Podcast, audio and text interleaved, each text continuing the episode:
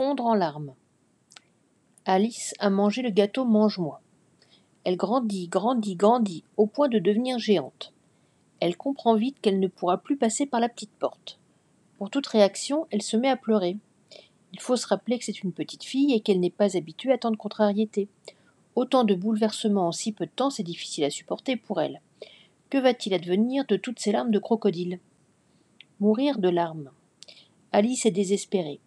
Elle pleure pour évacuer son chagrin. Une guerre des sentiments fait rage en elle. Elle s'en veut de pleurer autant. Elle se dit qu'elle est grande. Le narrateur fait ici un jeu de mots appuyé.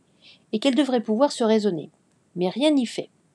Alice pleure, pleure, pleure. Le narrateur parle d'hectolitres de larmes versées.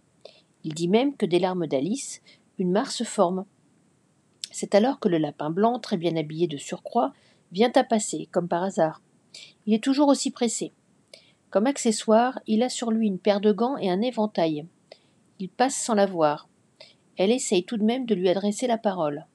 Le lapin sursaute en la voyant. Il laisse tomber ses accessoires, et d'étale le plus rapidement possible.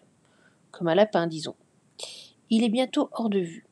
Machinalement, Alice ramasse les accessoires, et comme il fait très chaud là où elle se trouve, elle se met à s'éventer avec l'éventail. C'est alors qu'elle fond en larmes. Va-t-elle disparaître? Oui, euh, ce qui fond finit par disparaître. Reprenons. Machinalement, elle vient d'enfiler un des gants du lapin. Tout de suite, elle fait le lien. Si elle peut faire cela, c'est qu'elle doit être beaucoup plus petite qu'avant. Tout porte à croire qu'elle est en train de rapetisser. Elle lâche l'éventail. Ouf, elle l'a échappé belle. C'est lui qui la faisait rapetisser. À cette vitesse-là, elle aurait pu totalement disparaître. Peut-être ne serait-elle plus là maintenant. La tristesse fait immédiatement place à la joie. On comprend que l'éventail a lui aussi un pouvoir merveilleux. Mais il aurait pu coûter la vie à Alice. On est loin du mythe de l'éventail qui apporte le bon air et disperse le mauvais air. Celui-là ne semble pas protéger le souffle de vie.